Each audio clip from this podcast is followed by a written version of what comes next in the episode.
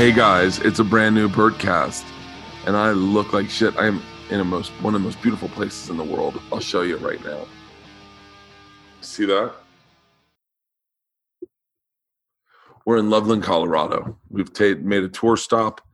We had the day off yesterday, so we went wake surfing with my buddy Sean Hauser. Sean used to work on Trip Flip with me, and uh, we were coming. We're do we have two shows at Fort Collins tonight. This tour has been insane. It's been really insane. But we have two shows in Fort Collins tonight. Sean said, "My parents live right outside Fort Collins. Why don't you come hang out at their house and go use their boat?" So that's what we did all day yesterday. You'll see video. You've been following my stories. You know what I'm doing. My voice is shot, legit shot. It's not even shot like horse. It's just like I've got no power behind it. Dave Williamson just took a dump. Anyway, uh, we're about to wrap up here, and uh, it's my my podcast. we're gonna wrap up here. Head over to the venue. Hopefully, get some sort of a workout in. I have not worked out at all. I do not. I mean, I'm not being healthy at all. I'm like, I'm drinking so much Kool Aid. It's crazy. Yeah, I And- saw your massive piles of McDonald's. Yeah, we've we've we've gone we've gotten out of control a couple nights. We bought 140 dollars worth of McDonald's, which was a great decision at the time. But man, I've been paying for it with my stomach, bad, bad. And then um, and then we bought a bunch of candy bars, and we did a candy bar draft. Uh, by the way, which went viral. They started trashing Milk Duds because I said I'd never buy Milk Duds. Look, I'd never buy Milk Duds because when I was a kid, my mom wouldn't let me, me eat them because they'd pop off my uh, retainers or whatever. Get stuck in your teeth, pop off a cap. So I apologize to Milk Duds. I got to make it up to them. But yeah, it's been great. Uh, today's podcast is awesome. Uh, we'll we'll be you'll be we'll, we'll be posting. I am like stuttering and tired. I couldn't sleep last night because the AC on the bus was going. It, we were we didn't have enough juice on the bus to pump the AC hardcore the whole time. So I was sweating last night. Um, but yeah, it's been it's been a great tour. Zero contact. We've had zero contact with anyone. So we are pulling into LA in a couple days, healthy, other than just beat to hell. No one's showing any symptoms. I know the world is spiking, and once again, we are weaving our way through the country, threading the needle through this freaking COVID shit. Um, and and if it looks like we're going back into lockdown, we'll just keep doing podcasts, everybody. That's it. Today's podcast is a great one. It was one I did not expect to do. I don't know how it got set up. Um, but it was a great podcast. These two are just, I mean, look, they're both amazing personalities.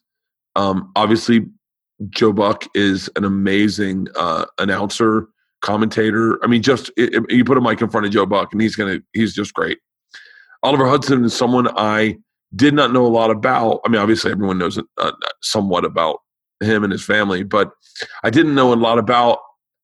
And and then when I started thinking about it, I was like, I just wanted to have a conversation about. I think we talked about dads because both of them have famous dads, and so um, it's a great conversation. I think you're going to really like it. I, I enjoyed it a lot. I think I would I would say that they were surprised at how I I, I really did a great jo- job hosting this podcast. I really did. This is like if I'm going to get a potty for ever any podcast, it's going to be this one. All right. So enjoy today's, today's episode. We've got some mid rolls in the middle of the podcast that you'll hear. Thank you guys for supporting the podcast. New Two Bears One Caves out with me and Tom and Kool Aid. New um, Bill Bird is out with uh, an expert that explains Bitcoin to us. So check those out where you get your podcasts, ladies and gentlemen. Without further ado, host of their own podcast, Daddy Issues, Oliver Hudson and Joe Buck.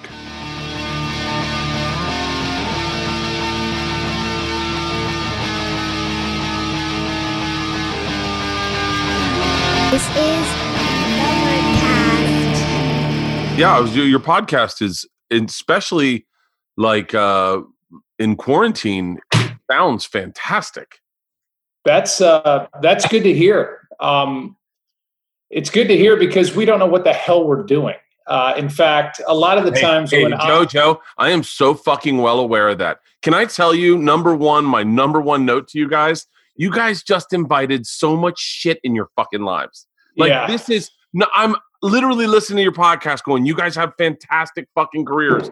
Why would you invite all this bullshit in your life? The first thing I notice, Oliver posts on his Instagram, new podcast with Joe Buck. And the next day he's like, listen, guys, I don't Yeah. want to give a fuck. Don't start talking shit about my friend. Listen, Right. he's a good guy. And all of a sudden I'm like, guys, this is I'm like, I, I, I knew that was going to happen. I mean, I knew that was going to happen. I was going to post some shit about Joe. He's very polarizing because everyone thinks that. but everyone why? Why is he fucking polarizing? I don't know. I mean, I, that's why I had to explain myself, explain who Joe Buck is. You know, I mean, I, it's it's it's it's. I don't understand it myself. He has theories. He has theories. I I just think I've done. You know, when you do 22 World Series in the last 20 straight, and all of them during the social media age, I think you get.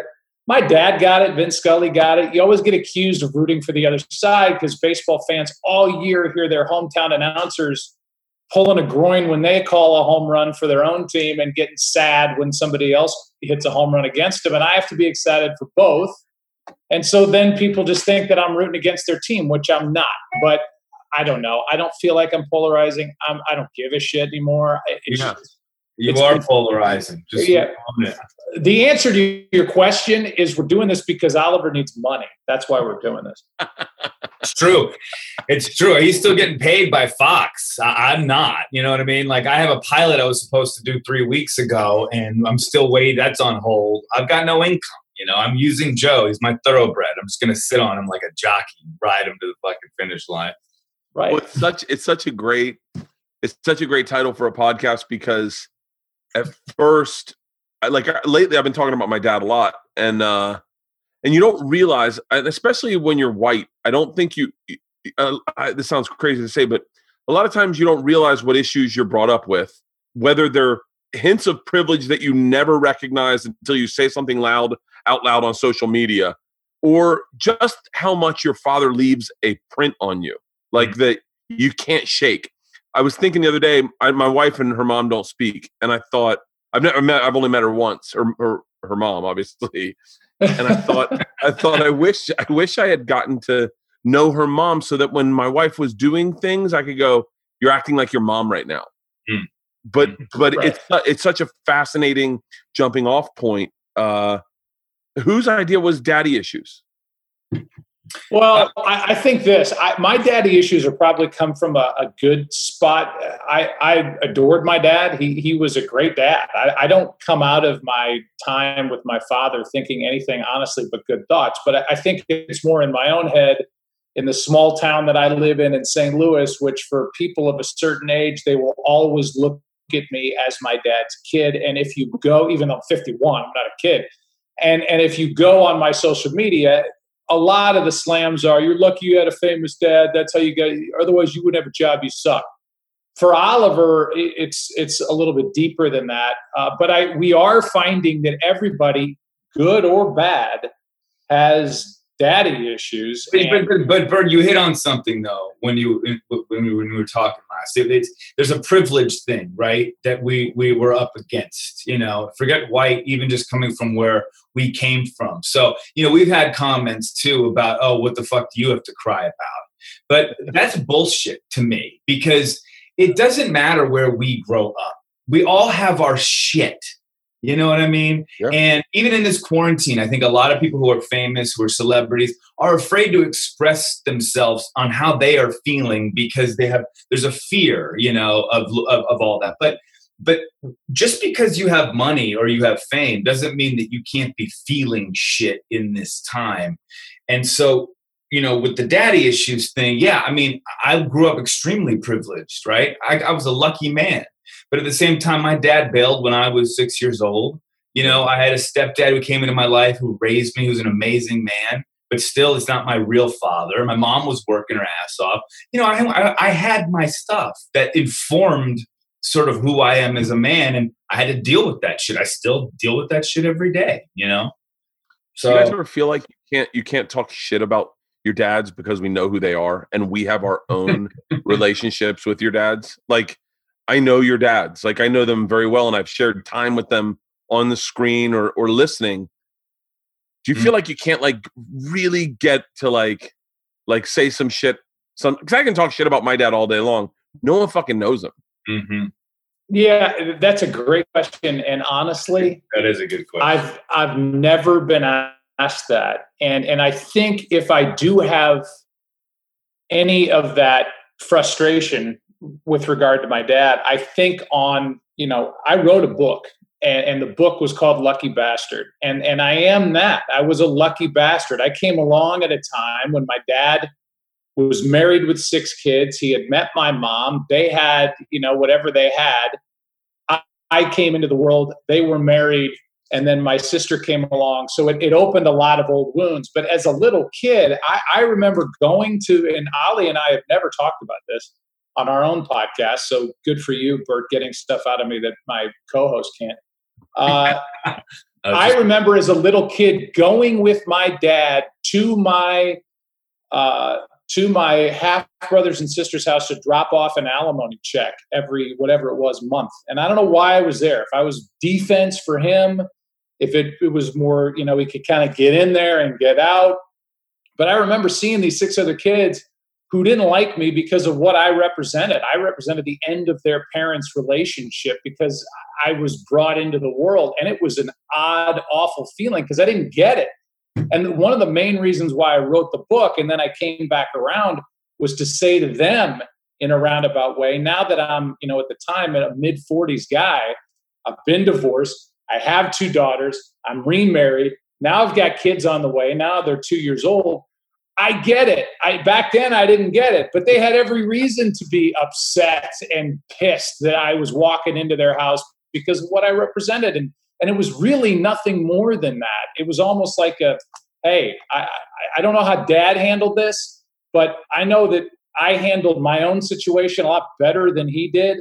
And, and I understand now why I got those looks because it's just an awful uh, situation for those six kids going, what the fuck just happened to my life? My dad's gone. Now he's got a new young wife and he's got a kid. And, and that also coincided. And then I'll shut up. with Imagine how they feel about you now, though, because you're so successful and make all this money and you're famous. But, you know, it, it, it's guy. it's gotten it's gotten better, but I'm not close with them. I, I have my dad died in 02. I haven't really talked to really any of the six except for one maybe a couple times. And and i we my sister and i always yearned to have this great relationship with these brothers and sisters that we never had.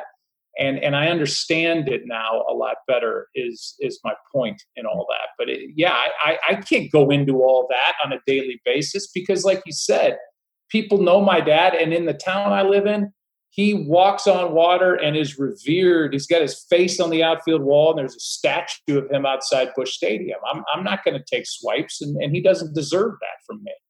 Yeah, but it's got to it's got to feel like you got to not not bite your tongue, but like I, I but like at times be like people like I don't I don't know the right way to say it, but like I feel like I get to di- I get to dictate my dad's narrative. So Mhm. whatever I say about my dad being difficult, or even if I decide to share a story, I can punch it up, and my dad's got no fucking recourse. well, no, I, I know you're. I'm in a in, in a different situation in that, like, my real dad, you know, my Bill I- Hudson. I- uh, by the way, and I have to say, I apologize, cut you off. yeah, no. I I actually, and I know you have you have a kind of a strained relationship with your real dad. I actually was thinking about it today, and I I, I know I shouldn't, but I feel bad for him because I go. People write a narrative about him without even knowing him. hmm No, dude. So, I mean, this I can get so deep into all this, but yes, no, I have compassionate for. I have a lot of compassion for him, and and, and pure forgiveness for him too, just based on his upbringing and his dad leaving when he was five years old in the middle of the night, you know, and so he had no real shot. You know, my dad sort of left, and there was a good time, and then he bailed, and then I had Kurt, and so I had some tools, and I wanted to figure my shit out. Back in the you know the 50s you know he he he that was just what it was you know he was i don't know how he could have how he could have done better in, in a way you know um, but we our relationship is on the mend right now um, because of a stupid joke i made on instagram i said happy abandonment day with a picture of him and kate like you know in the better times and it blew the fuck up and it actually started a dialogue between the two of us and and things are all right. But as far as talking shit, it's less talking shit. I'm just not afraid to say whatever I feel about my real father. You know what I mean? Like if he can't handle that, well, that's his problem. You know what I mean? But with Kurt, Yeah. you know, he's my stepdad, but you're right. I'm not going to say things about Kurt that I want to sort of get off my chest in, the, in, a, in a public arena. I mean, there's no reason for it because of exactly what you said. Yeah, I I I had a I had a girl give me the clap in college, and uh, I did and too. I and I and I would light her up. Especially, I, I felt really vindictive. Like I, w- on podcasts, I just go, "Hey, I got the clap. I got it from this girl," and I'd say her name. Oh my God. But I was, but it, it was obviously I had not gotten over it. but, but um, but- Physically or emotionally? oh, all of it. It was like the second person I chick I've ever had sex with, and then it happened, and I was like, I just was, so, and it happened. It was a so bad. It was like so bad. And What so is the clap? I don't know Chlamydia. what that is. chlamydia, yeah. And so, um, and then one day I was laying in bed and I went, I bet she has recollections of my of how I treated her and like how I was that aren't so fond. And maybe, and everyone's got their own story. And I go, you know, I'm gonna stop saying her, her name. Oh my Just for fear of a lawsuit. I was like, yeah, I was like, Jesus, what the fuck is wrong with me? But uh, but it's it's interesting that you probably think, you know, there is so much you can say about your Oliver, your your biological father, that he really has no leg to stand on. Where he's like, yeah, I really fucked up. Yeah, yeah. I mean, look, we again we've talked it out. He has his issues, and you know, I understand where he was coming from as well. Though, you know, I mean, not to say that he should have done what he did. He should have stepped up, honestly, and been more of a man. But you know, Kurt comes into my life. My mom and Kurt have this great relationship. You know, we're we're we're sort of this nice little family, and he just felt like he couldn't fit into that, basically, and decided to then sort of move away. But the problem is, is it wasn't just him sort of saying, you know what, I can't deal with it, and then disappeared. By the way, he lived in Malibu, like 25 minutes from me. But the, the problem was is that he went on the offense and was, you know, right. It was in Vanity Fair and going on Inside Edition and just spouting off all of this shit about my mother that was not true. You know, because I was living it, and that's why it became as bad as, as it did. Honestly, you know. So, but it's good now. I mean, we're texting and we've had some great meetings. We drank we drank 12 beers together the other day and like cried and it was it's it's been cool. I mean, at 43 years old, you're you know, I'm I'm finding a relationship with my father now, which is nice. What was it like? And I'm asking, uh, obviously in such a small respect, but um, I'm I'm recognizable and and I you could- you could argue famous, Mhm. but um, I don't. I wonder what it's like from children's perspective, from my daughters. Like, what was it like having a famous parent? What, like getting seeing them get recognized and seeing them people take ownership of a moment that you were having with them, and then you losing that moment. Both of you had that experience. I hated it. I mean, I'll, I'll go first, but I just, it drove me crazy. Like, I remember as a kid sitting at dinner tables and stuff and people coming up, you know, and just, you know, being disrespectful at some points. But even when they weren't, I just felt anger. You know, I was like, fuck away, man. I mean, it was a real visceral sort of feeling for me. Um, so it, it was uh, it, it was interesting, and then of course through therapy and all the crazy shit, you know, I think you feel like these people are taking a piece of your parents in a way you know? They're taking their attention away from you. And there's so much of it going on that it's just these people just drove me it drove me nuts. See, I've seen both sides of it, um, and now I understand why. Oliver's such a dick when people come up to him at, at dinners. Um, I uh, I grew up again. Mine's on a smaller level. My mom was Goldie Hawn. My my I wasn't sitting at a table with Kurt Russell. I was there with Jack Buck, who was the voice of sports in St. Louis and did a lot of national stuff. But this my example comes from St. Louis. But anywhere we went, he was like the master of ceremonies. Even in a restaurant, when we're all sitting around, the four of us, is my mom, dad, my sister, and me and he would pull a chair up. It wasn't like, oh, hey, yeah, uh, yeah, I'll, I'll, I'll talk to you in a minute. We're having dinner here. He's like, sit up, pull up a chair. Tell me you're from Paducah, Kentucky. I knew a guy named Phil there once. Do you know Phil? And and that's how I grew up. But for as annoying as that was as a kid, or I didn't really understand it, I never saw any different from him. It wasn't like it was he was just having a great day. That's how he was every time. And then I saw when he passed away in 02, the outpouring of love and the the 24, 48 hours on the big radio station here, people just calling in and telling stories about how he touched their lives. And then people actually stopping along the interstate as the funeral procession made its way out to Jefferson Barracks, uh, where he was to be buried out of a jam packed church, and people saluting.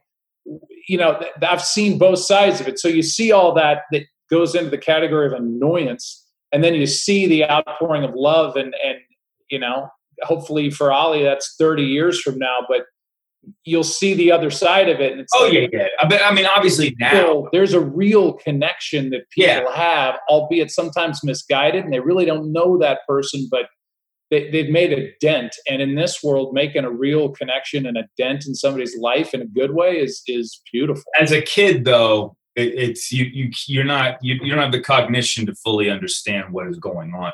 It's like with my kids, Bert. Like you know, I, I actually say to them sometimes. I have, I've asked them. I'm said, "What do you do? You guys get pissed off?" You know, when, when people come up to me and ask for pictures and stuff, does that make you annoyed or anything like that? Because my, my parents never asked me that, and I was curious. And they're like, no, no, it was they're, they're all good with it. You know. Yeah, my kids. So I don't know how your how your kids handle it. Do they, are they cool it?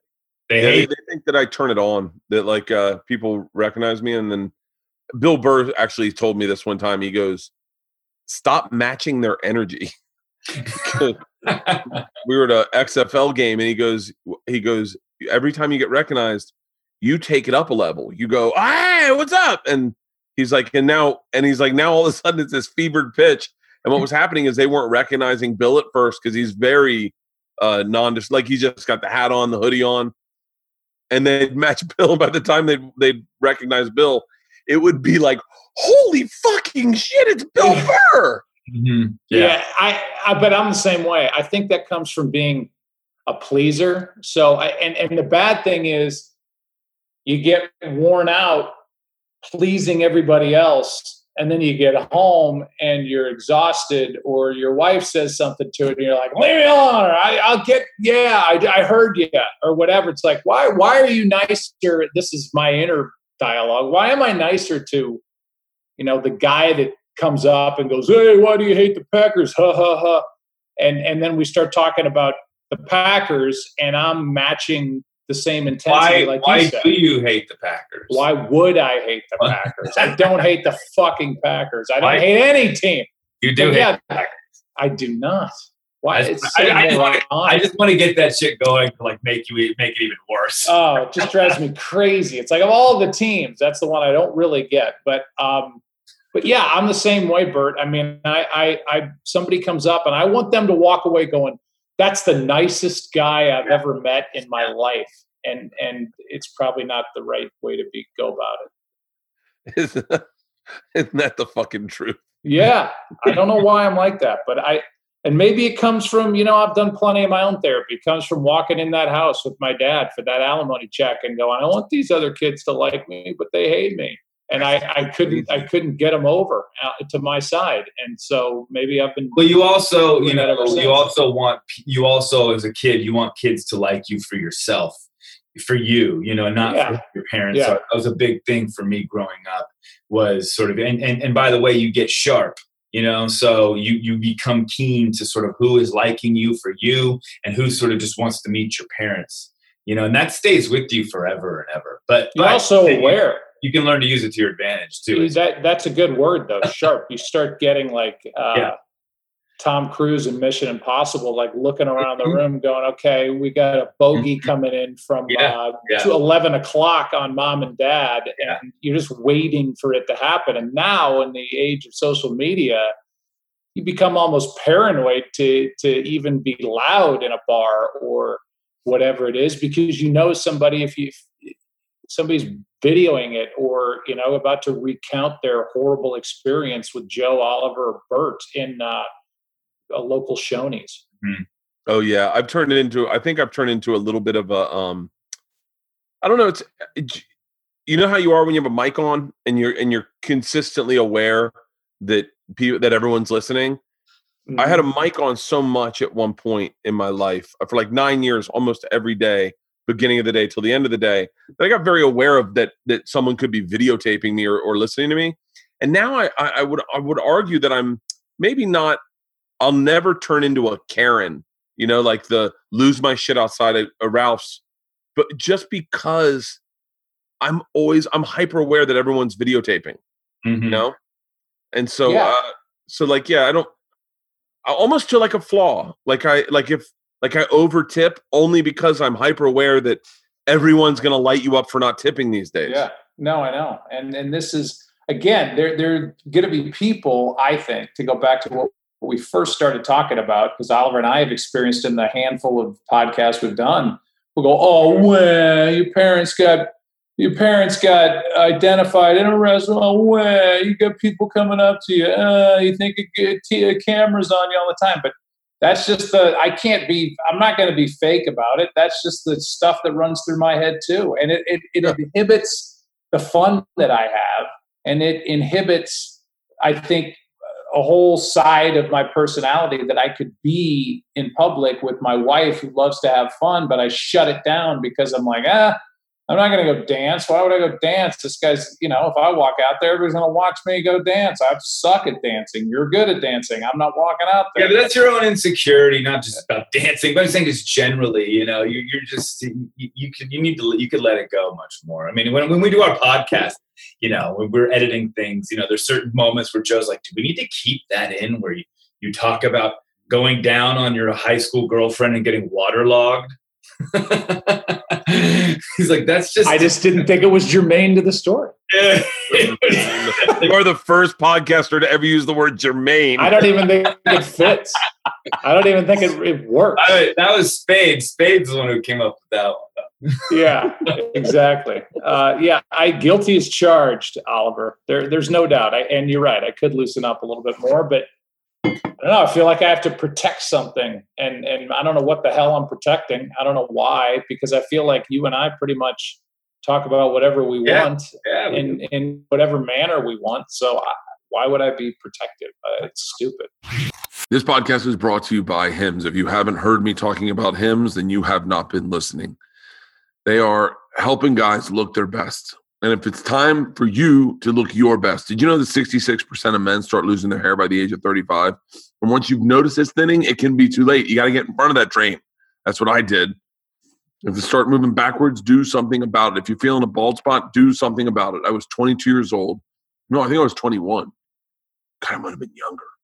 I might have been 21 when someone told me I was losing my hair, and I jumped on that train and I've done something about it. And I don't have the perfect head of hair, but I still have more hair than Tom. Mark my words. For Hims is one stop shopping for hair loss, skincare, sexual wellness, all for men. Write a new chapter in your book of your life and start with you having a full head of hair. Hims is not snake oil pills or gas station over the counter supplements. These are prescription solutions backed by science. Created this company was created by a man who knows that most conversations for men are better to have online than in person. And you just all you got to do, real quick, they connect you with some online doctors, would save you hours, completely confidential and discreet. Answer a few quick questions. Doctor will review, and if they determine it's right for you, they prescribe. They can prescribe you the medication to treat your hair loss and ship it directly to your door discreetly. Right now, my listeners can get started with their first month for free. Go to forhims.com slash Bertcast. That's forhims.com slash Bertcast. Remember, prescription requires an online consultation with a medical co- provider who will determine if a prescription is appropriate. Offer valid only if prescribed. Three month minimum subscription.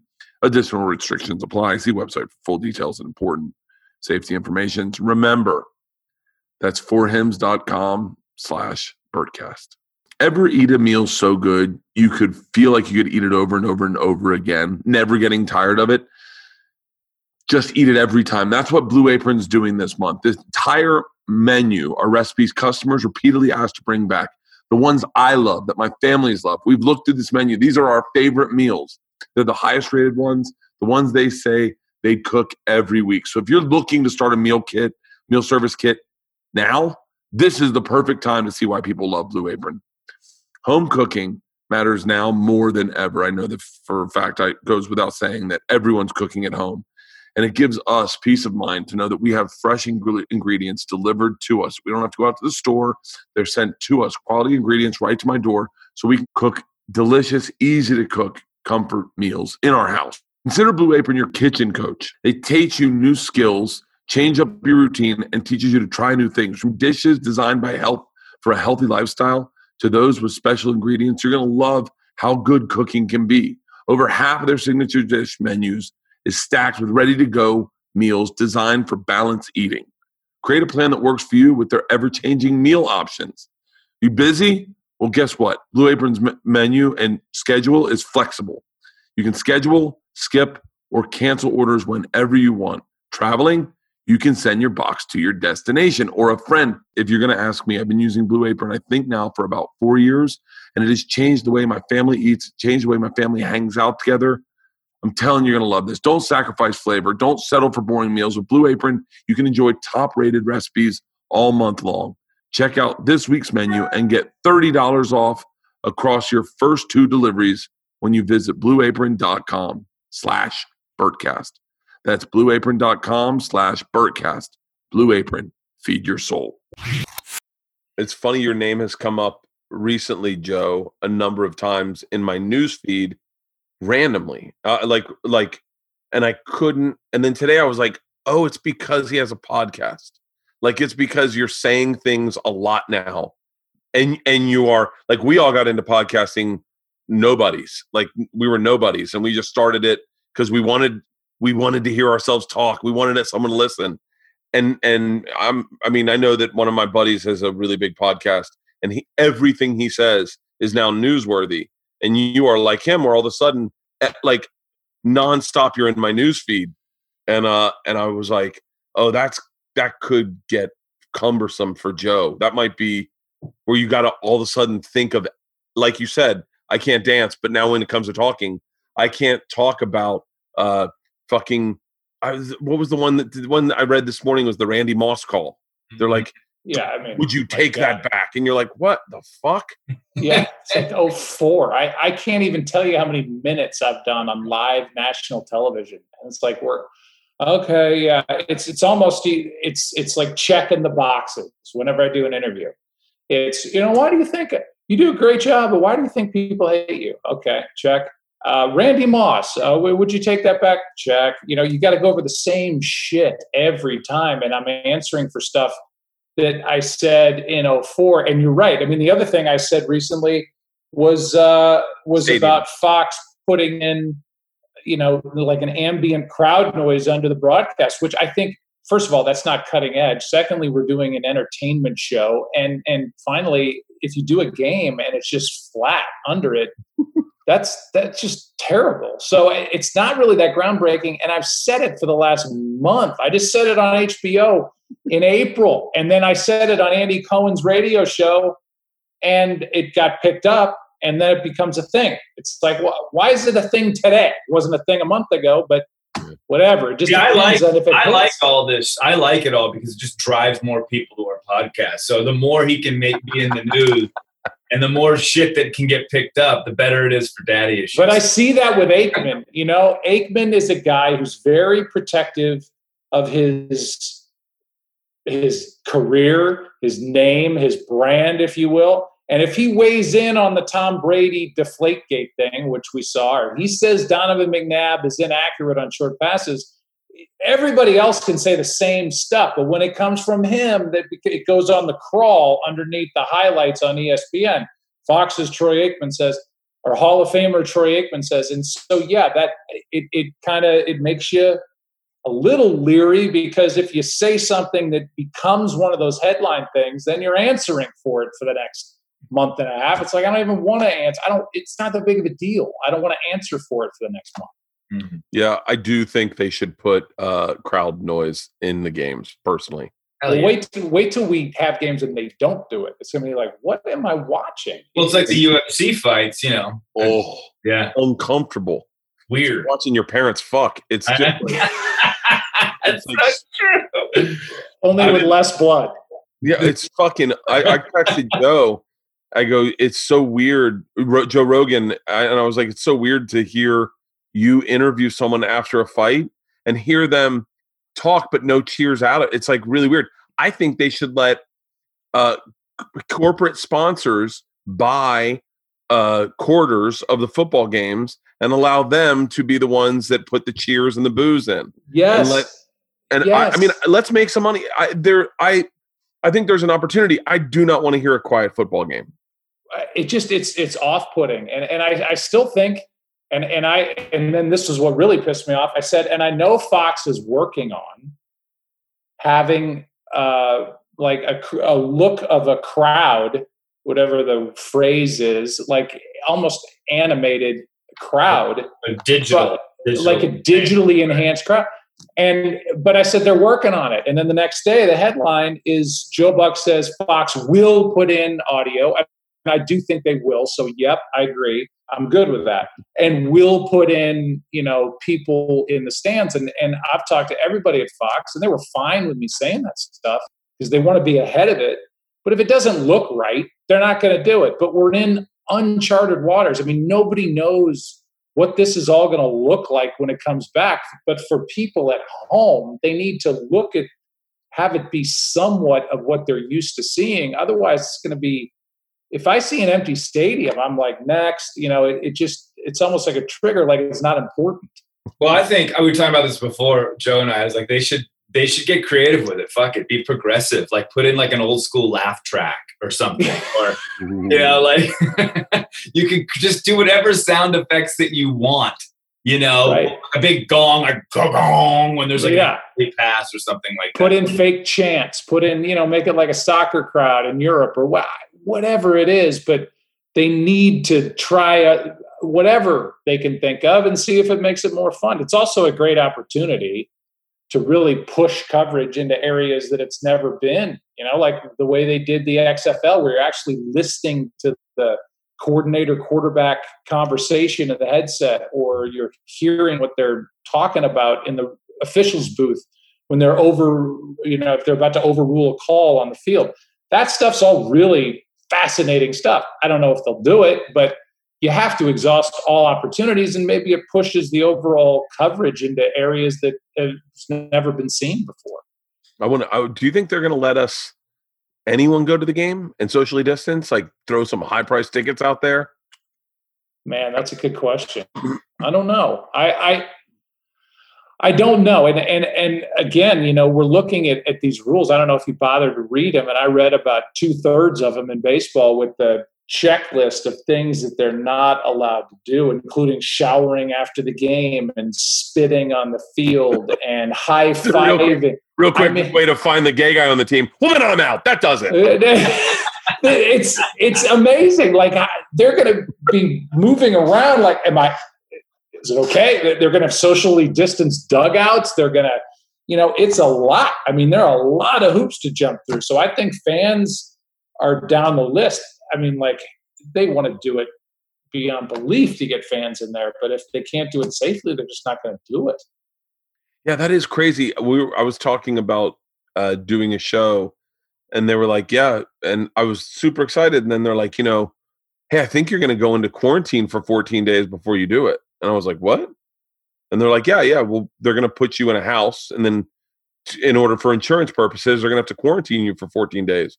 And all of a sudden, it became like, I don't know if I can go to some fucking city that I don't live in and sit in some rental house for a like half a month uh, like so it is crazy like just the the when you do the math of i used to do uh, adventure an adventure show and one of the things that used to give me solace at night was that dude who thought of all the issues that could have happened.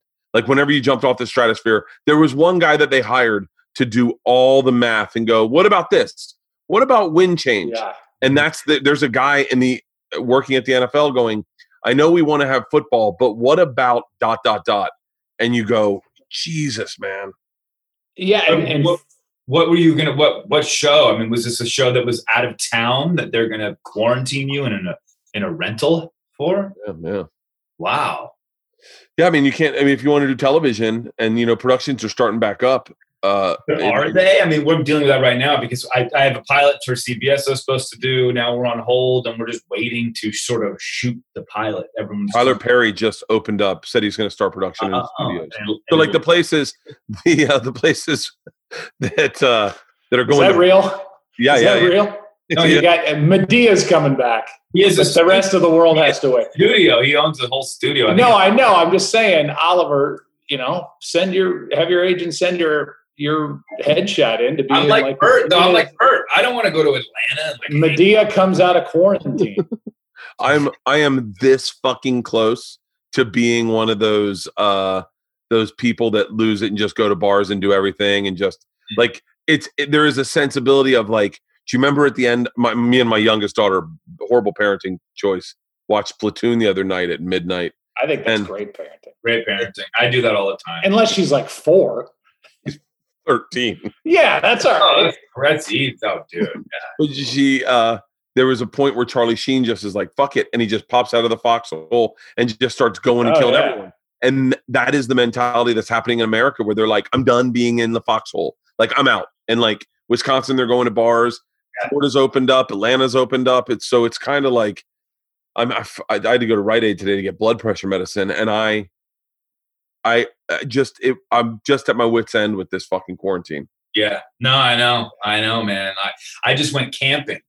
I went to this place called El Capitan where it's like sort of a glamping camping site. And it Mhm. was every other cabin, you know, was available to to sort of use. That's what they booked. And it was amazing because you felt some sort of normalcy. The beach was open. You just got to be mindful about what you're doing. You know, there is a way. There is a there's definitely a way to get back to it. But Wisconsin is watching the bar scene is amazing. it's crazy. You know, We you never thought that watching someone drink a beer would be entertaining. You're like, holy shit, look at how close he is to that fucking guy. Yeah. yeah, and and we we have a we have a little community in this area uh, that opened up earlier. Was open on Cinco de Mayo, and a guy that I know that owns a bar out there was like, "I swear to you, there was no difference in Cinco de Mayo 2020 to Cinco de Mayo 2019." I'm like, "What? What? How how is that? Really? Like people don't so you're just going to chuck it all and go run. You've been sitting on your ass for the last two months, and we're all going to go just slam back together in in a bar. I mean, that, that to me seems really. I, don't know. It's it's just it's dangerous for one, but it's irresponsible. I think for the greater good. I at least in my mind. I don't know. I agree. I mean, I, I, I've, I've, uh, I haven't announced it yet, but I'm doing. Uh, I'm going to try to do a tour uh, at drive-in movie theaters um, to do stand-up. But it's, it's not. I just am. I'm like, I'm stir crazy. I have all these fucking jokes that I'm writing down, and I feel like I, I've, and it's, it's almost like, and and you feel like things are getting away from you. You're like, I can only imagine. Uh, and this it goes back to like uh, like I and I'm stuck on this for me a little bit, but I can only imagine what it must be like to have started a dog grooming business and now losing your dog grooming business because of these things. There's a hat company in uh, in Nashville that I buy hats at whenever I perform in Nashville, and uh, the woman was the very first woman that goes, "This is not happening. I don't care if I die. I'm not losing this hat business." Mm-hmm. She's like, "We'll be open through the entire quarantine." Well, I mean, that's the other side of it. So I, I, you know, the other side of it is if I own the bar, I'd be like, okay, people are back in here. Or if I had the hat company or the dog grooming business, or I have a buddy that just opened a gym literally two, I mean, leverage to the hilt, opened a gym two weeks before quarantine, the whole thing shut down. And it's like the guy's just sitting on this, this, this fire of money. And I feel terrible for him. So if, if it's easy for me to come down on how everybody should act when I'm sitting where I sit. So if I was scrambling for the next rent check or whatever it is, I don't know. It's it's hard to make people do stuff that's just going to put them down a financial drain. Yeah. Oliver, I have a weird question. You said earlier you were talking about um you get sharp about who's your friends for what reasons. Mhm. Like you had a you had two famous parents. Your mom was a undeniably a sex symbol, like one of the most beautiful women of my growing up. Mhm. And your sister's hot. Like Mhm. How like how sharp did you have to be. We're like, are you here for my sister, my dad, or my mom? Or me? No, it's true. I had to go. I had to wade through three people to get to myself. You know. But yeah, no, you're right, dude. I mean, I, I actually you just brought up this memory in my head. And this was this is about Kurt. I played hockey for eight years, and I was on a team, and um, and one of my kid, I forget his name, but he was just a dick all the time. And we were at practice one early morning, and we're standing there with our helmets off, just sort of waiting to do some sort of skating drill. And out of nowhere, he goes, "Hey, does Kurt Russell suck your dick?" out of nowhere. And I was like, "The fuck!" And I just like hauled off on him, you know, out of nowhere. I'm like, "This is, you know, so crazy shit." And then at camp, and then at camp, I had a moment where uh. I'm friends with these girls, and we were like, you know, it was this, and it was fun, and it was, it was. I was only 12, but we would like hook up, and, and they didn't know who my parents were, so I thought, and then they found out who my mom, my dad was, and then on the bus ride home, you know, I'm like, you only like me because of who my parents are, and then they they start crying because it's so untrue. I I missed the mark on that one, so I, I was always trying to feel it out it was just an insecurity of mine that no one liked me for me. And it was more about sort of where i came from you know? But as far as my mom and stuff goes like I, and my sister my sister's tough. She could she would always be able to take care of herself you know and um, they, I didn't really have much, many inappropriate moments when it came to that. If someone said my mom was hot or I'm like, yeah, fuck yeah, she is. They are. I mean, obviously, don't get graphic about what you potentially want to do to my mother, you know. Yeah. But hey, I can appreciate the fact that she's a sex symbol. But I will say though that in Overboard, there's a shot and her ass, she's in a G string and her ass is showing she did a movie called Wildcats where her tits are showing in a bathtub. And, and I was not necessarily like a fan of that. I, I, I did not like that stuff. I, I can tell you that. Who is the who is who was your hot mom? Like who is the mom that you looked at? You were like, oh shit. Yeah, yeah. Your house. Yeah, yeah, yeah, yeah. Oh God, who this this mom? We Uh, had like I had like I remember feeling like let down because I, I was like, my mom's not hot at all. Like my mom just looked like a mom. And then you'd go to some kids' houses and you'd be like, holy shit. Yeah, yeah. There was this kid. There was this kid, Victor Ehrenberg, and he lived down my street. And his mom was just hot, just sexy. And then it turns out turned out that his dad turned out to be gay. Really? Left his mom, and then started a whole relationship with a dude. So Fuck, I remember, I remember, I remember hearing about gay dads when I was in high school and being like, I, I couldn't even wrap my head around it. I wish that that was still like a thing where you go, where people could understand that we didn't all live in a open society the way we do today. Like sometimes I'll say things like that where I'll go, I mean, I could not, I couldn't wrap my head around this girl. This girl's dad came out of the closet, and I was like, hold on, hold on, wait, wait, hold on. But he's been with a woman. Like I couldn't get, I couldn't understand it. mhm. I mean, No, I there were major TV stars that that were uh, gay, and it was like it was. I don't know if it was talked about or if people just couldn't understand that. I don't know. I, I'm thankfully we live in a society now where my daughters. I've got 23 and 20 year old daughters. I've got two year old twin boys. Uh, I think the 23 and 20 year old daughters caught some of the end of that, maybe, but I, I think they all kind of just accept whatever Yeah. anybody's doing, which thank God. No, I, I, totally agree, and I'm socially progressive. I don't give a shit who you love or what you do at all. Like I am, I am, I welcome it all. I, that does not bother me. You can have, you know, adopt kids, men with kids. I, I love it. If, if there's love in your, if there's love in your family, if there's love, love is love. Love trumps it all, right?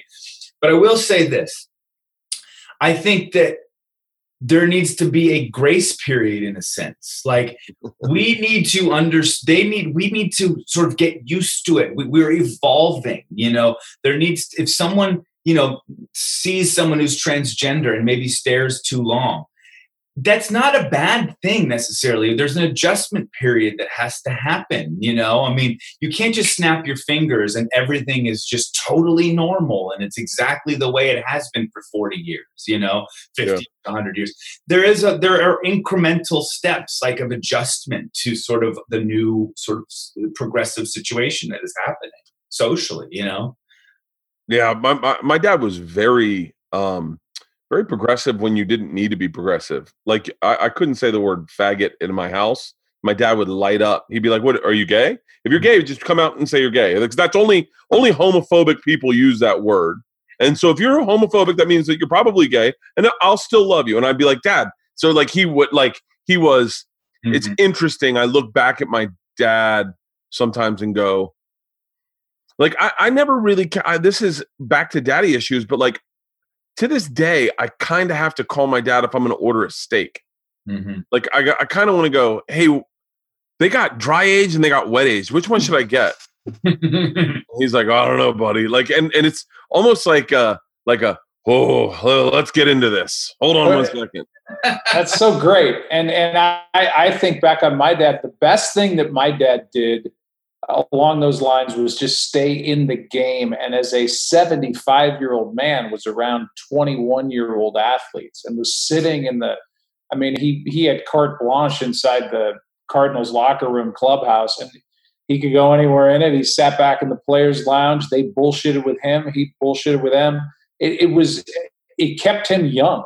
That's was what I, I mean. He was he was experiencing rap music as a 75 year old man, and just you know it didn't even probably enter into his head. He was tolerating it and talking to guys, and and I, I think that was the best thing. It was just he was just kind of come one, come all. He was he was the least uh, well, our kids, our kids are around guy. the same age, Bert. I mean, I've got a 12 year old and 10, but you know, I, I always fancied myself as like the cool dad, and I'll never sort of be out of touch.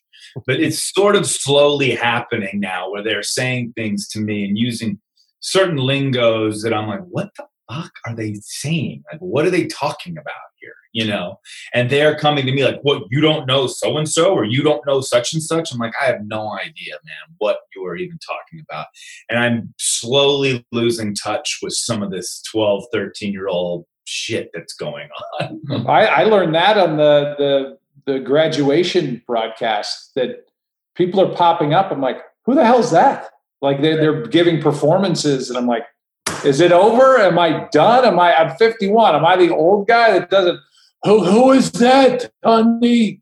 With Yeah. the the singing and the gyrations and the guitar and the, it's Yeah. like what what's happened to me? I don't know who anybody is now. All of a sudden, it's like the day you wake up and you can't read something in front of your face. It's like it happens overnight. All of a sudden, you go, "Oh, that's what bifocals are for." I had no idea. TikTok generation, that's what's happening. Oh, uh, yeah. I, I did, when everyone was getting outraged over the Gal Gadot video, Yeah. I didn't even know at first. I didn't know. I didn't know that was Gal Gadot. I didn't recognize her without her Wonder Woman costume on. So like, Yeah. I, and then and then I didn't know. The only person I recognized right away was Christine Kristen Wiig. I love, Yeah. love Kristen Wiig. I think she might be. I think I. By the way, I have a bunch of unpopular thoughts, and mm-hmm. one of them is women on SNL have always been funnier than men across the board. You can't say that out loud to like bros because everyone's like, dude, Farley, and I'm like, yeah, I think Kristen Wiig was a is is a hundred times funnier than Chris Farley on fucking SNL. Think about all the things they had to get over, all the hurdles they had to, to get over to be considered funny enough to be on SNL. Yeah, I agree with you. Kristen I, I'm Wiig is just looking for talented, She could do anything. Kate McKinnon. Kate McKinnon. Kate McKinnon. By Kate the way, Kate McKinnon- McKinnon is so fucking There's good. Kate McKinnon, she's so and there's good. like everybody else, right? Yeah. Kate McKinnon is one of the most talented people. I mean, it's crazy how how great she is. God, she's good. dude i don't even like my daughters and i will watch have you seen kate mckinnon's um getting abducted by aliens sketch Oh my god. i mean i mean I've seen 2 I've been- of them, and and the obviously the the the other actors, the other performers can't hold it together for good reason. Um, Yeah. But that's what my daughter wants to do. That's what my 23 year old daughter wants to do. She wants to act. She wants to do comedy. She can sing. you know, she, but, but that's, those are her, Kristen Wiig and, and Kate McKinnon are the, the people she looks up to more than me probably. So I, they're just, they're talented across the board. Like they can do sketch, but they're also really great actors. You know, I mean, they can pretty much do it all. So uh, let's. I want to have a parenting question, Joe. How? What was the? Because uh, you have older children than me and Oliver. What? What's the deal? How do you deal with like? uh if your child, my child's, let's hypothetically say my child's curious about drugs and alcohol and she's 15. And let's hypothetically say you party a lot with drugs and alcohol. okay. hypothetically. Right. so let's say I'm you. Yeah, let's say you're me and then your kid's my kid, Georgia. So what are you supposed to do? I I don't know. I look back and I wonder how I grew up the way I grew up because I was I mean, I drank some. Oliver and I have talked about this literally 1,000 times. I saw drugs around me because I went to a little rich prep school and I saw Coke. I saw ecstasy before it had a name. I saw shrooms. I saw By the acid. Way, it, was, it was amazing back then when it didn't have a name. Oh yeah, yeah, well, because it was cut up with everything. That's why it was heroin, speed. But I, I saw other kids reacting to this stuff, and it scared the shit out of me because I saw friends that all of a sudden were totally different. I'm not talking about weed, and yet I grew up not smoking weed either. But I'm talking about coke and acid and ecstasy and just girls freaking out at a prom. And I, I, I love to be a voyeur and watch it, but I, my, my, it's a long form answer saying I don't know what was put into me. I think I was so scared of being the one arrested or the being the one getting DWI'd because of my dad and knowing that in my small town it would be Jack Buck's son, Joe, and three others that I just never, I just was so scared of getting in trouble that I was really a, a stiff kid. Uh, and, and I've kind of carried that forward. And I think my daughters have have followed suit. Now they do stuff. I, I kind of leave them on their own now that they're over 20, but I, I think whatever you put in, they have. I, I don't believe the only thing they do or have done, and I think they wean themselves off of is the Juul, which I scares the shit out of me because nobody knows what the long term effects are because it's such new technology or whatever. So yeah. Who knows what they're putting into their lungs? Or we need to, we, need, we need to get those girls into some cannabis. It's important for them. No, no, we don't. Yes, we do. No, we don't. If they're actors and they want to be creative, it's going to open up a whole new. Thing. Oh, okay. Should I? Why don't you have a camp and I'll send them out to your camp and you can teach them, you know, the do's and don'ts. I don't know the answer. I just stayed away from it as a kid, and my kids, for the most part, stayed away from it. But they did drink. I, I drinking was one thing that for maybe because I'm old that I was like, ah, I, you know, whatever. But the drug thing was always, even weed, I was always so weird about. So I, I don't know. I don't have an answer. They just, well, Oliver, they just you kind of steered away. You probably, I, I, think everyone would assume you have very like, like I, I think. Let me just say, I would assume you would have very like liberal parents who were like, listen, if you're going to try weed, you should try it with us. Mm-hmm. Like, what was what were your parents' views on drugs and alcohol? Um, well, when I came home from college, you know, like freshman year or whatever, or even when I was in high school, we would drink in the house. You know, I'm sure they knew it wasn't like, oh, let's open a beer with with Kurt and mom, you know, and have a beer together necessarily. That was sort of once I got back from college, my yeah. freshman year, and we were able to have some beers together, you know. But um, you know, they were very liberal when it came to that stuff. They let me sort of figure it out on my own, which I did, but I, I got I was the opposite of Joe, man. I was doing some crazy, crazy stuff. Not drugs.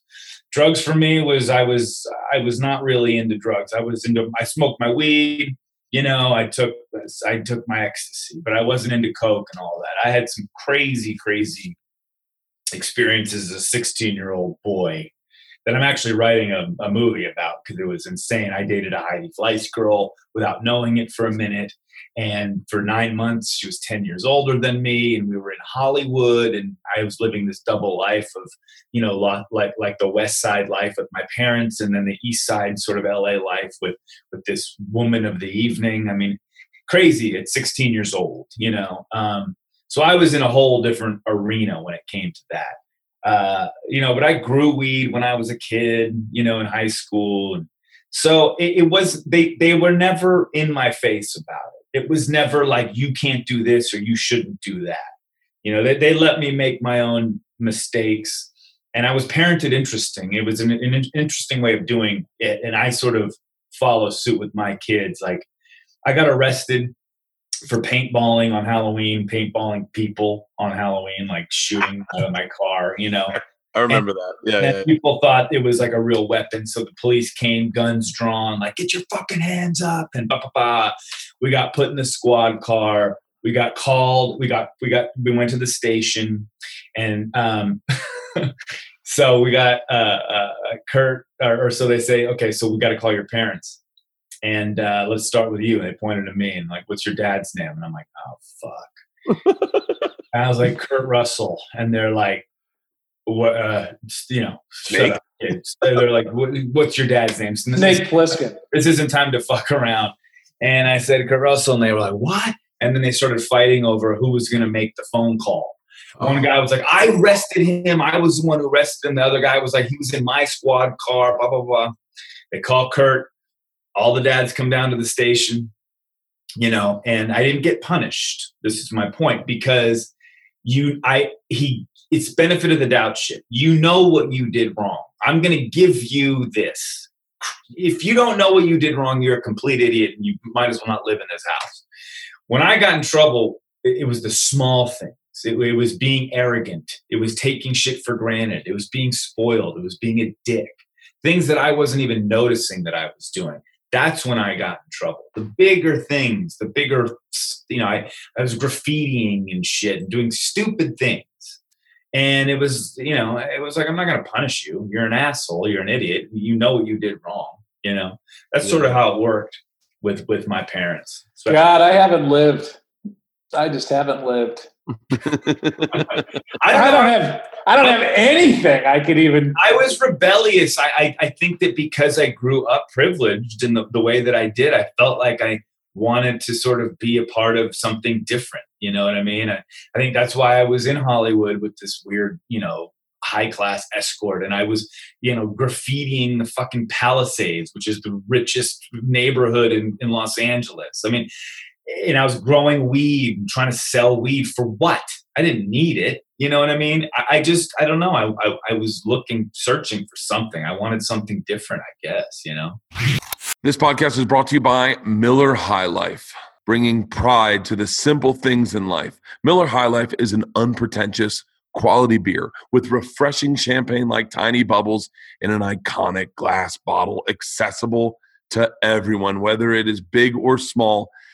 Every moment in life is worth celebrating. Celebrate with Miller High Life, the champagne of beers, a high quality beer within everyone's reach. Starting in May and August this summer, Miller High Life will raise a can to celebrate the summer's simple moments with limited edition champagne cans. Simple summer moments don't have to be big. Just sitting in the backyard, having an ice cold beer, watching the sunset. That's what I'm talking about. Find these limited edition cans in stores now. Miller High Life is a quality beer, an iconic brand you can be proud to hold. The brand has been faithfully brewed the same way since its start New Year's Eve. Who doesn't love a brand that started on New Year's Eve filled with hopes? In 1903, their founders believed that everyone should enjoy the good life, which is why he created the champagne of beers, which High Life has been most famously known for for the past hundred years. This May through August, raise a can and celebrate summer with Miller High Life. I know I will. I have been this entire tour. I've been celebrating with them, and I'm proud to have them as a sponsor. Miller High Life, the champagne of beers, quality beers within everyone's reach. Celebrate responsibly. Miller Brewing Company, Milwaukee, Wisconsin.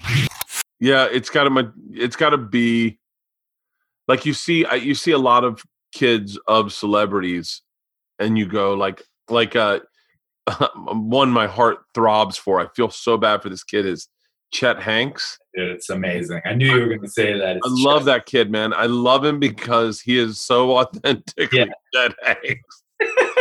He is he's not pretending to be anyone other than who the fuck he is. And it's and Oh. people think he's trying to be other people. No, no, no. He's just Chet. And Yeah. and I, and you go, it's got to be tough. It's just got to be tough to try to find a voice. Like, I mean, I didn't have to. I didn't. My, my thing was, you know, your your dad tries to make you into the man he wants you to be, humble and and and keep your head low, put in hard work. That's the kind of guy we're gonna be. And I was just naturally a kid who wanted to be in front of everyone. I wanted to be loud. I wanted to say. I said stupid shit. I did stupid shit. So when I decided I wanted to be whatever I wanted to be, I wanted to be a stand up. Uh, and by the way, it was I. uh, It came out of I was written up in Rolling Stone magazine. So it's like a six and a half page article my dad sees and is like, "What the fuck?" It's almost like I've been leading a double life.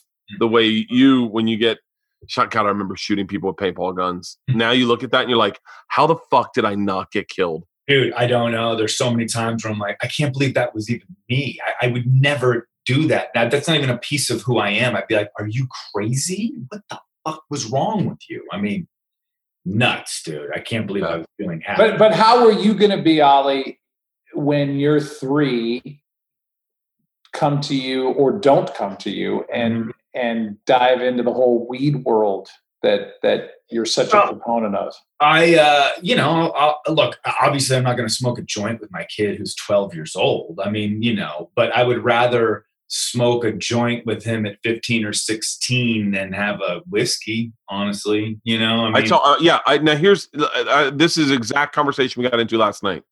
I said to both my girls, I would much, much, much rather you smoke marijuana than drink. Drinking, you do not know how much to have, and you can die. And I don't want to lose you. I, Yeah. And that's it. That's number one. And then my youngest daughter's like, I can't die from weed, and I was like, no, you gotta smoke a lot of it. I go, you can lose your fucking mind. Like you'll. I go, that's my other thing with marijuana. I don't want you to do it until your brain's fully developed yes.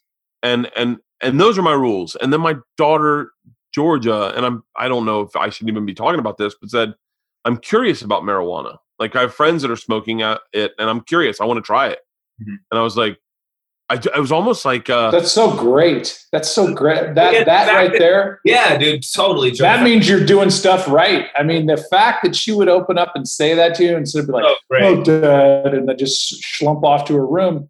That's a that tells you all you need to know. yeah, you right just there. won right there. That's great. I mean, yeah shit. but but yeah but i don't but now how i'm old? How old is she? 15 Yeah, she's getting to that spot. You all her friends this is what i t- this is one of the inventions i want to make is i want to make a um like a toilet uh drug testing kit for kids so you can put it in your kid's toilet they piss and then it turns green and that means they've been smoking marijuana So really, do the the uh, wives' tale or the urban legend thing of peeing in a pool, Pool, turning right. everything Bingo. purple, Yeah. but but it's real, and now you know what your kid's been doing. great idea. Love As- it. and if and while we're at inventions i also want to invent a pillow that has speakers in it so i can listen to podcasts while i sleep and not wake my wife up now here's but here's my point is that uh, Get, get in get in business with the My Pillow guy. He's everywhere. so the the only thing we're letting our daughters do, and really just my oldest daughter, my youngest daughter is not, is go ride bikes with their friends, socially distance, wear masks. You can go ride bikes with your friends. And she's 15. They're doing it every weekend, like beginning of the day till the end of the day.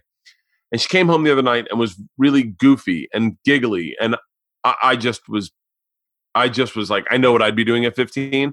And I was like, God damn it. I said to my wife, I go, if these kids are eating edibles and riding bikes, like I, I can't have that. I got really like protective. Yeah. And then in a weird, like parallel universe, I thought, I would love to eat an edible and go on a bike ride, like eh, with my friends, like Oh. and be 15 and be trying marijuana for the first time and be like, fuck yeah, like this is awesome. Do it early in the morning, enjoy your day, and then come home sober and be like, I'm going to bed, dad. And, Yeah. I- and then I was like, okay, so what am I protecting her from? Like, like I'm trying to, like, I don't know. I, Yeah, I know. Well, it's just the out of control nature. I mean, even when you're high, you're not in your right body. I mean, you're still high, you're stoned. You know, yes, you cannot die from marijuana. You can smoke a fucking eighth in like this, you will not die. You might pass out, but you can die if you cross the street and you're not paying attention because your stomach fucked up. You know, for sure. And especially if you're eating edibles, you know, who knows? You got to know how much to take because you can have a full Oh, on. sort I just panic. I just had that conversation with them last night about threshold limits and like like 2.5 milligrams is really where you want to start and it never be a like and I was just and I, I wasn't saying like giving I was just putting out information for her in life not saying she was allowed to do it but going listen I had a buddy uh, one of my buddies is a comedian Tom Segura and one of our other buddies told him they gave him 10 milligrams and then turned out he gave him 100 and yeah and and he's i don't know if he's talked about it or not but uh one of our buddies joey diaz gave him a 100 and then they had to fly in a private jet from miami to to la and tom said he was losing his mind. Like that he was he goes it wasn't enjoyable it wasn't fun like i was speaking in tongues. And when it happened this is once again i don't know if tom's talked about this but fuck it when it happened, I had been drugged by my friend. One of my one of our friends drugged me uh, at my house one time, Mhm. and so it was very public. Everyone knew about it, and I had a lot of feelings about it. and so, and so You when this happened, you of some kind, like he he he drugged you, and you mean like roofied you? no, he uh, he he. By the way, everyone listening to this knows has heard this story, but uh, we did a podcast, and he slipped me Molly, and and so we were doing a podcast, and then I had to get on a plane that night and fly Oh. to start my tour. And if my kids were here, and my wife, my wife fucking hates this guy now, and and so I. But right after it, I had feelings about it, I had emotions, and I talked to Tom extensively about all my feelings. Then Tom gets drugged, and he calls me, and my kids are hearing about Tom getting drugged and Tom's feelings and Tom's emotions. And so I explained to them yesterday, you know, when Tom got drugged, it was 100 milligrams. And they were like, oh, oh, they were like, is that a lot? I'm like, oh my God, this is why I don't want you using drugs. Like, yeah, it's a lot. Like, good God. Yeah.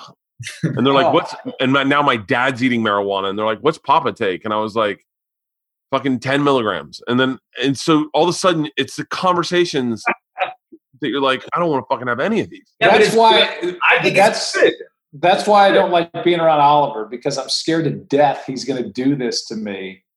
To go, see, you didn't die. See, you had fun. See, you had, and I talked. We talked about it last week, you and I. But I you know. Next I time we go to never- I would you're going to never- do something. I would never do that to you.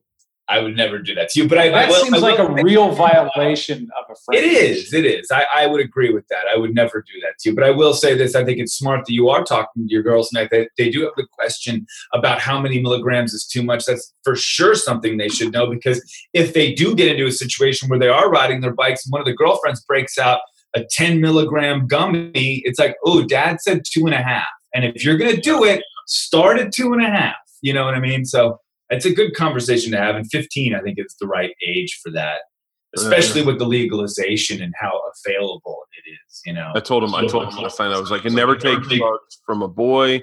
And then my youngest goes, because they're just trying to rape us, right? And I was like, bingo, baby. That's, you got it. That's all you need to know. You're doing a hell of a job, Bert. Just keep going. And Just how- don't- stay the course. I'll get you guys out of here. I don't want to keep you too long, but um, but I, I'm curious because Joe, you, I fantasize sometimes. I'm tr- I'm trying to think of the right way to word this. I made a comment to Bill Burr one time about how mu- how nice it must be to be an old dad, and he was like, "Wait, what?" And I said, "You get to do all the good things. Like when I was a, I was a young dad, and I just fucked up my kids. Like I we never we didn't teach them French or do any of the cool shit. Like we were just struggling to get make money." And Bill got really pissed, and he was like, "I'm not a fucking old dad." And he was like, "I'm just a good dad. I'm, I care." And he's and by the way, he's right. But I fantasize sometimes about my second family and doing it right.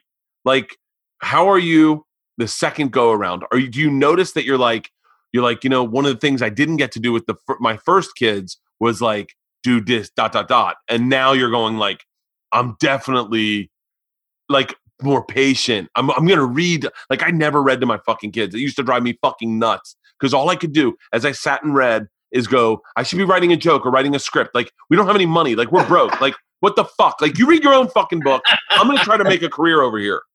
oh my god! But at least they're asking you questions that they should be asking you. I I look back. It's funny because as you said that, my 23, almost 24 year old just walked into the hallway over there. Um, I don't feel like it's any different. I think I I think the difference is who I get to do it with and how we co-parent together uh, is a completely different feel for me. And I'm not bragging on where I come from and and that. I'm I'm just saying that my wife, current wife, has the most patience of anybody I know. And I see that on display. And now at 51 and waking up at 6:15 with these boys that are screaming in their cribs and want to get out, I'm fucking worn out. And by the end of the day, my patience is zero. So I think I had way more patience. The beauty of my job, I, I you don't none of us have been nine to five guys, but you were going day, day after day after day after day.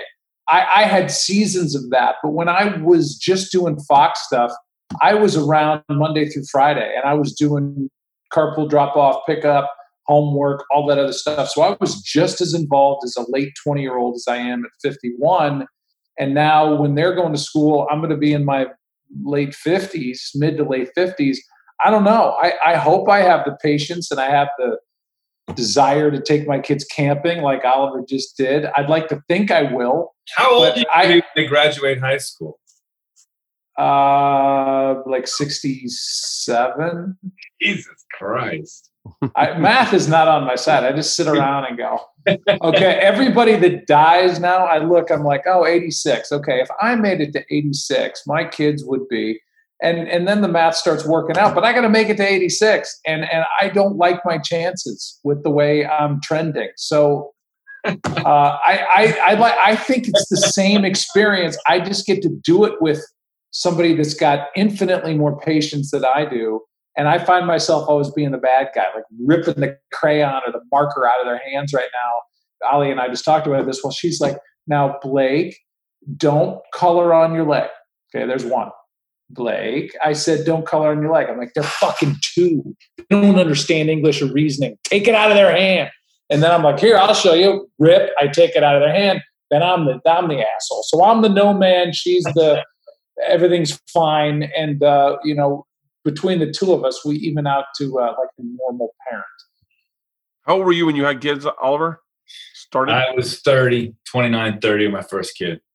oh yeah, like a, like a, Yeah. like that's a, that was what I was. I was like 32 maybe. I always wanted to have kids young, though. I mean, even when I was in when I was in my twenties, I'm like, I want to have kids young. I want to be like a youngish dad. He's a great Oliver's a great dad. We're different types of dads, but I think our kids know where they sit in our lives. And if you, Bert, are able to have that conversation with your kids, that that's a that's a real clue that you're doing something right. That they have an open dialogue with you. That's all I ever wanted, and and that's what I have with my girls who are now in their early 20s, and now they're both dating men that are you know they're really serious with these guys. And I think the next step is probably the marriage step uh, if something doesn't go haywire.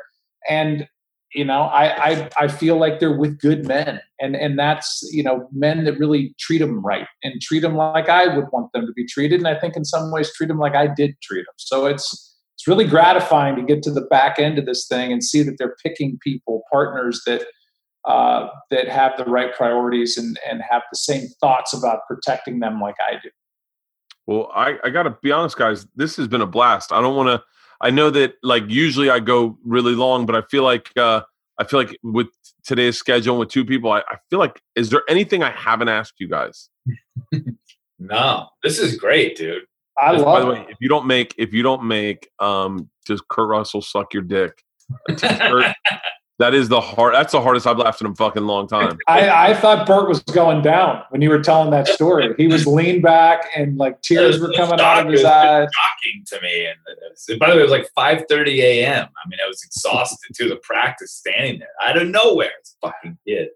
I, it's, it's funny. My the the o- I remember my daughter Ila had a friend over, and it was like a cool friend or whatever.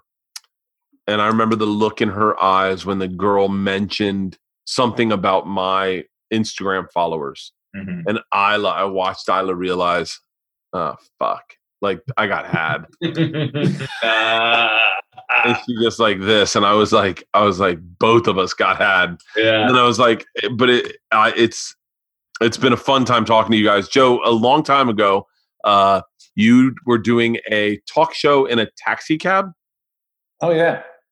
And I got a call, and they said, uh, they said, "You're never gonna believe this. We got an offer for you to come out. It's, I think you're shooting in New York. You did one Yeah. with Silverman, maybe."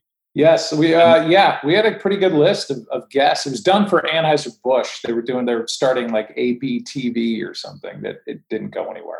um yeah and so they were like uh we got the this offer from joe buck. And by the way this is this is i think this is right before you started to pop. Was this before your fox contract? Yeah, uh, no, I had been doing Fox, but I it, it was pretty early on. It was a long time ago. and my agent was like do you have any idea how fucking amazing this is? And at the time i'm like oh, wait who's joe buck? And they're like are you fucking serious? And he goes on the whole thing right? It's a conference call and he's like you are flying to new york to fucking do this. You're getting an opportunity to sit with joe buck and i get off the phone and i'm like god damn it man how the fuck do i not know who joe buck is and my another agent calls and he goes just giving you a heads up that agent's from st louis like he's really Oh, well, there you go. Yeah, exactly. There you go. I'm big in St. Louis. but it's crazy because from that day on i've been a fan Uh, well, thank you. I, I appreciate it. And and Oliver was like, and I was psyched to come on here because uh, you know, when you get to come on with with somebody as as accomplished as you, uh, it's meaningful. So Uh, thanks for having us on.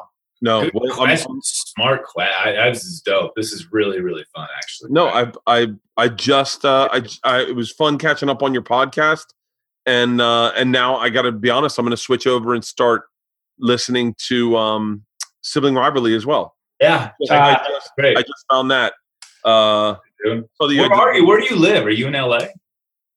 Yeah. I like that little man cavey thing you got going on back there. Oh, this thing we got to do better, Oliver. This uh this was given to me by the TV show Man Caves. I I'm moving Oh. around. Oh, really? Yeah.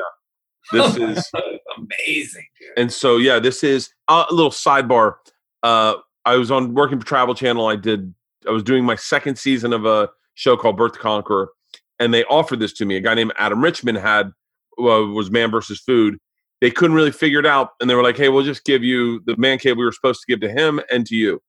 The day this got finished i got fired from travel channel. I did letterman that night. Yeah. i flew to new york did letterman got fired came home and Tony Siragusa goes, just so you know, buddy, we pumped $180,000 into that little fucking room. and and it- this is, this is the, and including the birth of my children, Yeah. greatest thing that's ever happened to me is this man. it looks amazing. I, I'm jealous. I want, I want one and, and need one. Talk about three kids. I live in a, a children's frat house. I mean, it, it's not an adult home. I mean, there's uh, it's, it's the way we've done it, though. You know, a lot of my friends have adult homes and three kids. Their kids are they're they're delegated to a certain spot. Like, no, we, it's but I need a space like yeah, but everybody's stoned over there, so you don't give a shit. that. True, true. Gentlemen, thank you very much. Congratulations man. on the podcast. Thanks. And uh, take care. Thanks so much. Thank you guys.